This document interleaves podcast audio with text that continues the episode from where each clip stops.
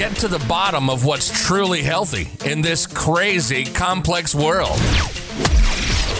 So you can take back what is rightfully yours. Welcome to the Health Sovereign Podcast. This is your host, Logan Christopher. Welcome. I'm Logan Christopher, and this is the Health Sovereign Podcast. Joining me today is Russell Jones.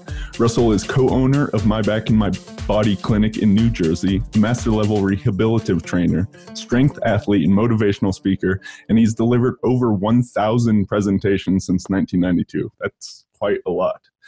He got in contact with me. We knew each other through Peter Ragnar, the first interviewee on this podcast, sent me his book, Sick and Tired of Being Sick and Tired Solutions for a Better, Healthier Life. And we're pretty much kindred spirits in a lot of the ideas we have here. So we'll be discussing that and strongman stuff and health and all the topics. Thank you for joining me today, Russell. Oh, thanks, Logan. Thanks for having me.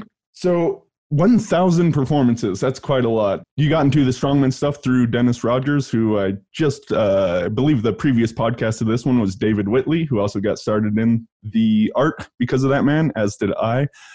One of the topics that I've been thinking about lately is just how important strength is to health and well-being. Like the stronger you become, really the healthier. It's it's like building a reservoir of strength. What are your thoughts on that topic? Oh yeah, I totally agree. I mean, and I talk about it in the book, the great American fitness and exercise paradigm is always uh, strength, flexibility, and cardio. Mm-hmm. And uh, it's everything separated out. But I think, in my experience over time, I would definitely put a way, way, way bigger emphasis on the strength aspect. I think the the cardio to me, I, I crack up when I hear about these people, you know, on the treadmill, you know, and on the ellipticals and doing all these things and they're gasping for air. But to me, I mean, I can do wrist rolls and get my heart rate elevated, but I'm mm-hmm. working my strength. You know, I'm not just plodding along on a device that has it looks like it's a human action, but it's really not because the Earth doesn't spin that fast beneath our feet. And so um, all these issues come up, I think, from not developing strength properly. And I have, you know, pretty uh, strong opinions on strength as well because that has to be very intelligent. Because I think when it's not done intelligently, injuries come up and we're not able to resolve those injuries because of the compensations we develop. Yeah, so strength is definitely where it's at. But again, you know, and every workout is is a whole body workout because even if I'm working my, you know, my arms, I still have to be engaged. I, my whole body has to be engaged. Mm-hmm. Uh, if not, you know, that's why machines and things like that are have that great of value. I don't think in my world. Yeah. So anyway. some machines have a place, but overall, most of them you could throw away ninety nine percent of them and be better off. I definitely agree. The division we humans are very good about cutting things apart, and there's obviously utility in doing that. But oftentimes, in doing so, we lose the bigger picture. We lose the holistic picture. So in training, you know, separating strength and cardio and flexibility, all these components are important, but if you treat them as components, you're not doing them together at all. Like the ideal workout should be working your strength, your cardio, and flexibility all at the same time. At least to some degree, that should be part of the training that's involved. There are times too, like a wrist roller, you can make it whole body, you can be breathing, but it is mostly a strength exercise, right? Totally, yeah. So we want to. I mean, the, the best uh, the best example that just kind of got me going I do help athletes heal quickly from injuries, and we can talk about that at some point if you'd like to. But I ran into a guy, his name is Jay Schroeder, years ago. He kind of took a liking to me for some reason. I have no idea why, but this is probably maybe 15 years ago now. And he was espousing a way of training that I had never, I was just totally not familiar with. And um, so we used my son as the experiment. My mm-hmm. son at the time was a sophomore in high school. He was a tall, skinny dude. He had probably he had you know good hand-eye coordination, but he he was not overall. He wasn't fast. He was not uh, and he wasn't strong. Uh, Sounds a bit was, like me in high school, right? he was uh, he was a very good wrestler because of his length and because he was very smart, and he was pretty good baseball hitter. But once he got the hit, you never knew when he was going to get to first base. and it was like, not for lack of effort, but it was just inefficient athletically. Mm-hmm. So, anyway, so this guy Schroeder says to me, he says, Well, let's do an experiment with your son. And so uh, I said, Great. You know, because he was already he was getting injuries and everything else. He was my baby, so all my other kids had suffered through high school sports, college sports, all the injuries that go with it, and everything else he challenged my son. He said, "All right, we're going to go three months, and all, you're going to do exactly what I tell you." And so they tested him at school in May, president's test, how fast you can run the mile. Mm-hmm. So he ran a mile, not dogging it or anything like that, six minutes and 48 second mile, all out for him. Mm-hmm. Then we started the program. The program was working out four days a week. There was four exercises. Each exercise was done for five minutes, continuous, right? Mm-hmm. And the rule was he wasn't allowed to do anything else because it was an experiment for the whole summer. So 25 minutes of work, four days a week. Two of those days involved me applying a little bit of pressure in the different positions, but other than that, that's all he did. He didn't run to the mailbox. He played a little bit of baseball during the summer. And so, and it was torturous, mentally torturous to do it. It doesn't sound like that long a period of time, but it was. Yeah. And so, anyway, so it comes September, new high school. He's going to be the new captain of the wrestling team. They get the wrestlers out on the track in September. He runs six minutes flat. He runs uh, wow. around the track.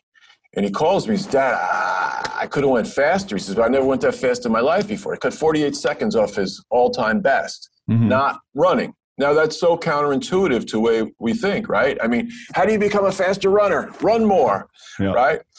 And then he ran sprints, and he would always be. I mean, you know, he was tall. He wrestled at I forget what weight. He wrestled at 189, even though he never weighed 189 in high school. And he uh, was always last. He won every sprint except for the one guy that was coming out for the team for the first time, who was actually a track guy. And he said his recovery was like so quick.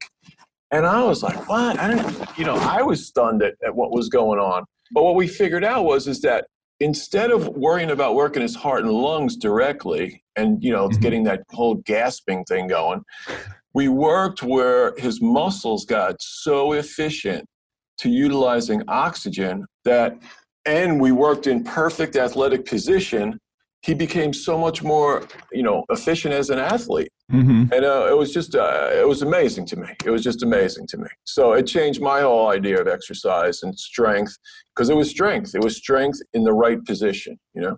Yeah. Yeah i feel like if you can get cardio quote unquote and uh, flexibility to a certain base level but then just pushing up strength higher and higher that's really going to have and, and I'm not saying like you got to compete as a power lifter or anything like that. I think the diversity of movement can be a really good thing. Although, as you were just saying with your son there in that program, limited movements and everything, just working on the foundations and really building those had big impacts. So yeah, yeah he wasn't just, moving. Those yeah. there was no movement. Yeah, he was hold in the four exercises were just holding in a perfect athletic position. Mm. I mean, he was in an elevated lunge but it was his feet were going forward his his upper body was in proper position everything was in alignment and it was i mean it, it, was really tough but oh my goodness the difference. And i mean you know we we all have this uh, thing where we think we're going to be the next great athlete. You know i mean you've had enough experience. The great ones you know they were born that way. They were born with such genetic superiority to the average person but we have a, you know, we can go, the average person, we have a, a big range. But I mean, we're not going to get to that place without driving ourselves crazy. That, mm-hmm. but yeah, it was pretty awesome time. It was, and the residual of it was, it was just tremendous. But anyway. Yeah, genetics is interesting. And thinking, most people think about the like few sports that are out there and the more popular they are but the the people that are actually like built to be able to perform at the highest levels on that it's a very very small percentage. But the average person you know you and me we can get into some of this off the wall stuff where there's not as much competition and perform right. very well in doing that right? And one of your quotes is genetics load the gun lifestyle pulls the trigger. I don't know if that was that your quote or you heard it from someone else, but I thought that was good. So genetics is an uh, it's an important piece, but its importance is overflated in our society. I mean, even now, like we big promises with the Human Genome Project, and that yielded basically nothing. But it still is an important piece to get. But our lifestyle is so much more important, and after all, it's the only thing we can control. So let's put our focus there. Exactly. Yeah, I'm totally with you on that. You know, I, I think too. I mean, the genetically gifted, you know, they have their own challenges because a lot of them don't follow a healthy lifestyle because they don't need it when they're younger. Right. So, you know, that cuts back on their longevity. But the person that's willing to put the time in and put the effort in and build that really solid foundational base, strength base, that's always the conversation too in our culture. I mean, instead of starting this with a strength base for young people, right away we got them into sports and skills. Mm-hmm. You know, you know, the stronger the human, I think the skills will come. I mean, the skills will come a lot easier if you have strength, if you have your coordination and everything going in one direction. But now it's like, you know, let's work those skills. I mean, there's a lot of money in skill training, you know, mm-hmm. but then the injuries, it's just, uh, you know, I don't know if you follow school sports and all that. I mean, at such a young age, I mean, you know, the ankles, the knees, the mm-hmm. shoulders, mm-hmm. the elbows, it's just, it's just sad, you know. Yeah. I mean, that's where our culture is. Yeah, we'll be talking about injuries, but want to cover a little bit more on strength first. You mentioned, and this is something I've come across before, is that grip strength is actually one of the best predictors for death. So basically, you get stronger hands, you're going to die less of anything, which is a pretty good trade off in my mind. When did you first come across this information and how did that kind of tweak your thinking? I mean, you were probably already doing the strongman stuff, right? Yeah, I think it was uh, during the frustration of, uh, you know, when the seeds of this latest book, Sick and Tired, was coming about. I think um, you know, I just started looking at predictors and things like that. And, you know, people would exercise and they wouldn't exercise. They'd have a diet that they followed. And they wouldn't have a diet that they followed. And, you know, and they're getting sick younger. And it was somebody actually sent me one of the articles and I started digging about it, about grip and hand strength. And I mean, I got to give, you know, Dennis Rogers the credit for that. I, I stumbled into the strongman thing a year before I met Dennis. And that's a whole other story we can talk about the first time I broke a stack of bricks.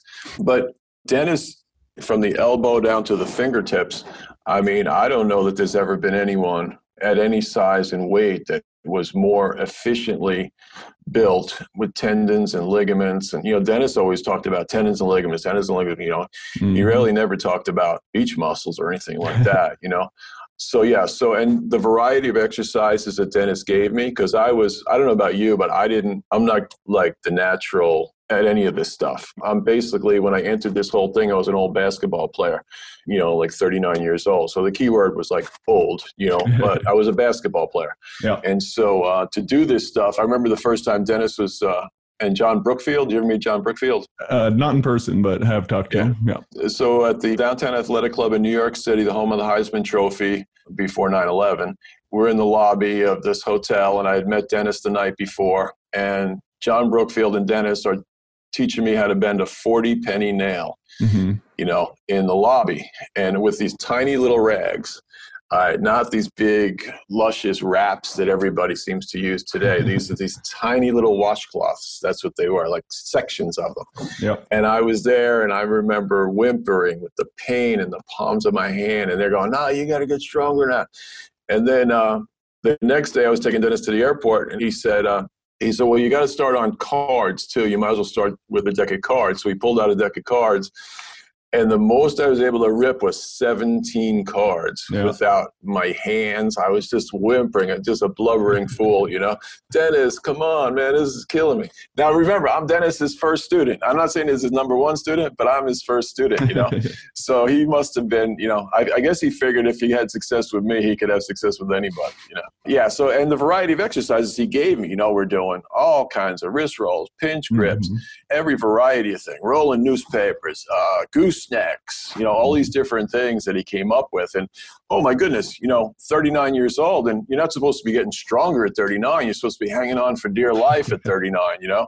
And all of a sudden, my strength is going through the roof, you know, like what happened yeah. here? So, and I think too that the grip strength too. I mean, that's um, one of the great ways to improve uh, testosterone production as well as um, was arm wrestling. Well, hmm. that was one of the most because it's super intense and everything. Obviously, if you get somebody of, of equal to your equal, so so the grip strength stuff, it, it was just I guess it was ironic that the the research backed up what I was feeling about developing that. Yeah.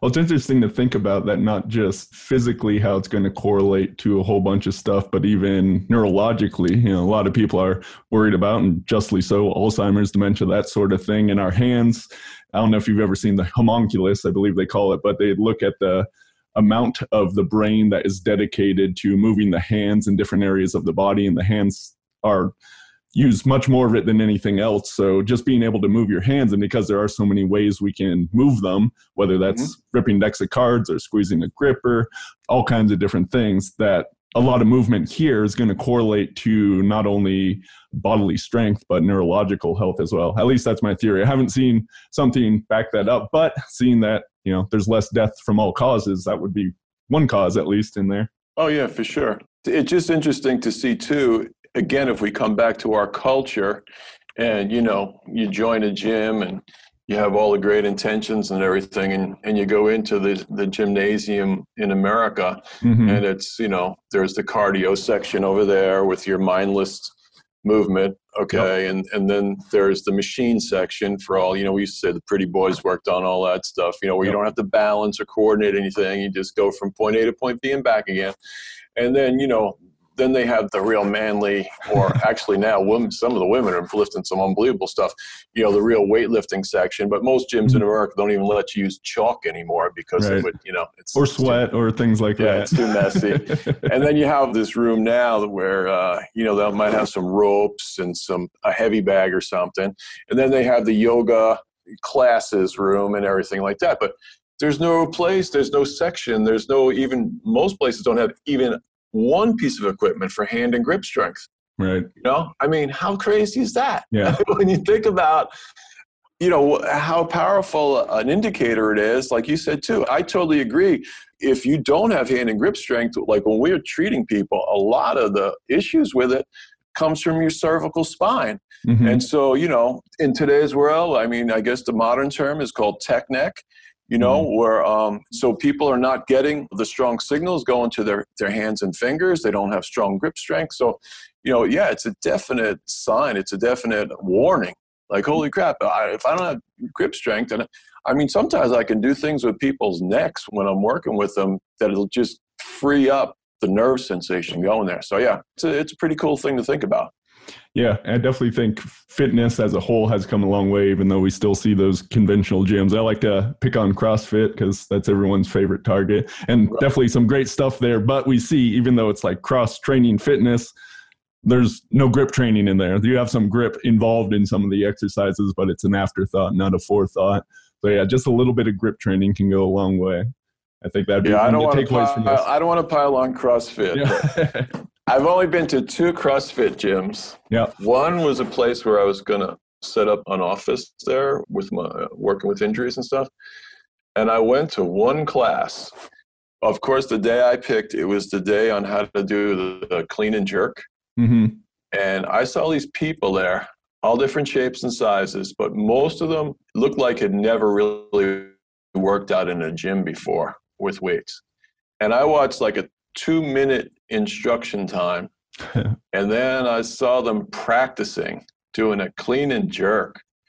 And uh, I mean, and they're cheering each other on to go higher and higher. And the form, I mean, that's one of the most technical story. lifts out there. Two minutes of instruction oh, is insufficient. like I've been training a long time, and I I do not clean jerk's not a main thing, but that is that is not something because it's so technical. That's something I've not really focused on.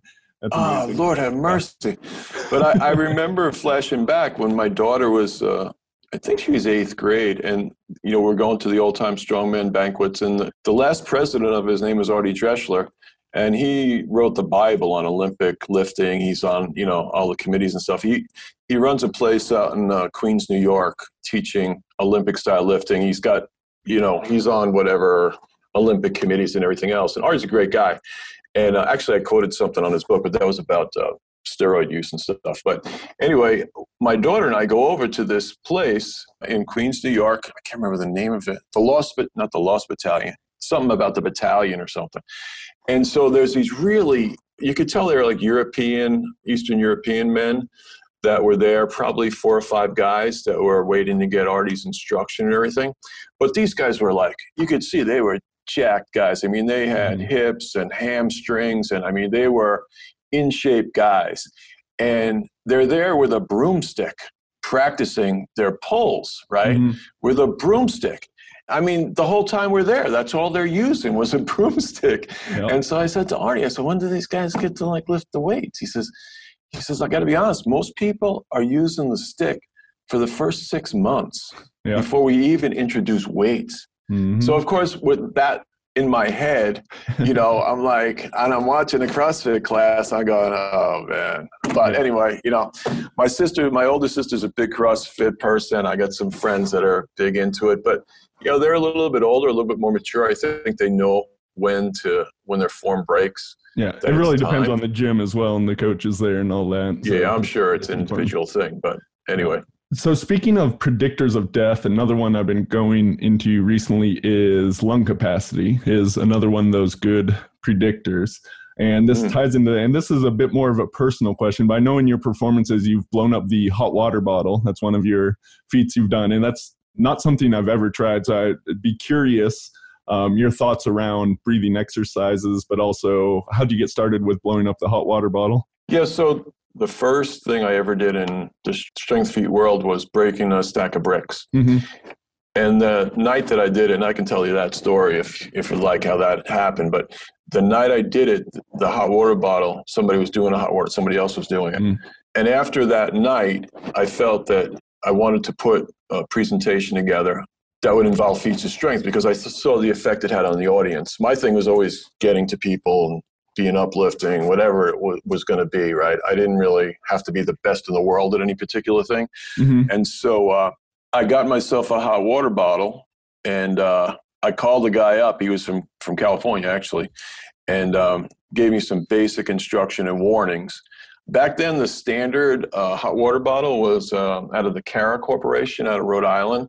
It was pretty stout, but it was pretty consistent. Over the years, people have handed me hot water bottles you know, some of them are like blowing up a party balloon, and some of them are are pretty stout. So the consistency and, and things like that. So it's two facets, right? Number one, you have to get strong enough to you know blow the thing up. Mm-hmm. You have to remember, above all, that you cannot let air go back in. So you have to figure out you know how to have your mouth because i never used you know a lot of people use the plugs and different things so that the air doesn't come back in. Like if you, you know, mm. we would call that cheating, but a lot of people do it. You know, they're holding it up to their mouth, and I'm wondering, gee, they don't even have it like held tight to their mouth. How are they doing this? Mm. And then I said, oh, they have these things that they have made up, these little plugs, so that the air goes in, but the air doesn't come back out. But part of the real challenge is to hold it from blowing back right. in. And so I had to figure out a way to increase my ability in that area. What I came up with was um, breathing squats. Remember the book Super Squats? Yeah, I don't know if you've come across it, right? So I would religiously do that. I would do a set of, uh, you know, once a week, and then I'd do the deep breathing pullovers where you hold your breath, then you, you know, you reach back, at, right immediately following the the real heavy squats, mm-hmm. you know, mm-hmm. 20 rep breathing squats. That seemed to really help, as well as practicing with the hot water bottle. But then I was getting strong enough to inflate the thing, but then fear becomes a big factor because now it's holy crap, this freaking thing that allegedly it's 500 to 700 pounds of pressure into this thick, heavy rubber thing is going to explode in my face, you know? and so, you know, how do I know which way it's going to go, you know? So that took me a couple of months. Like once mm-hmm. I think I was strong enough to actually blow it up, to actually just let it go so yeah, so it was uh, a twofold process. But yeah, that was a mainstay for years. I stopped doing it. My supply ran supplier ran out, and it was so sketchy, and I don't know. I kind of yeah. got away from doing it. But I think too, as you get older, I think the elasticity of your lungs. My big signature one, I don't know if you saw that in the book. It was probably not well done, but it was in 2000. I don't know. It was about 10 years ago. At the strongman's banquet where I was trying to figure out something to do. And you know, when you're performing in front of strongmen, you know, it's kind of yeah. like you can't do. They've seen it all. You got to do something a bit creative, right? Yeah. So I talked to Dennis Rogers about it, and he said, "I don't know, man. That sounds a little too dangerous." He said, "I don't even know if you can do it." But we do a lot of feats of strength lying across two chairs, uh, mm-hmm. uh, face up, and um, you know, so sometimes us, you know, somebody standing on our stomach and we'll bend a spike or tear a deck of cards, whatever. So I thought, well, gee, why don't I have somebody stand on my stomach and I'll blow up a hot water bottle? But you know, your diaphragm fatigues. That's part of the thing when you're doing a real hot water bottle. Your diaphragm fatigue. So you know, your first number of breaths are very powerful, and if it takes, sometimes it takes 20, 25 breaths you know, and you got to pause in between each one. So anyway, that was my big signature one, which almost killed me. But uh, my wife standing on my stomach, and I did it at the banquet. But I had a headache for two days. I don't get headaches. I was uh, I, I didn't even want to talk about it. I did it. It's in the books, but yeah. and I have Yeah, I can just imagine because you don't have the forward flexion, which I imagine helps doing. Right. your abs have to stay tight, so you're actually able to breathe less into the balloon yeah, that's the more I'm right, and your and your glutes and hamstrings have to be engaged as well, just to hold you in position. Yeah, it was yeah, that was nightmarish, but like that's but that like that's probably the only. Thing. You only got to do it once. that's all. but I haven't seen anybody else try it. There's probably a reason, you know. Yeah. Let smarter people out there. if you're gonna be stupid, be smart about it, as I always say. right. Well, that Dr. Bob was there. Dr. Robert, Dr. Bob Goldman. You know, he's everywhere with, you know, Schwarzenegger and Stallone, and he's a, you know, medical doctor as well. And I mean, he was literally right outside where the he was taking pictures himself and i mean he quoted i you know put his quote everywhere you know when a, when that thing comes up. I mean he said came up to me really concerned afterwards and he goes listen he said you can't do this man. You, the color you turned you were like a half a breath away from a stroke. I mean you know he's going crazy and i was like okay okay i won't do it anymore. Right. But uh that's the world we live in though right? Yeah yeah absolutely Thank you for listening. My guest has been Russell Jones, and we'll be back next time to continue the conversation, especially talking about old injuries, what to do about them, and how to fast track the healing response. So stay tuned.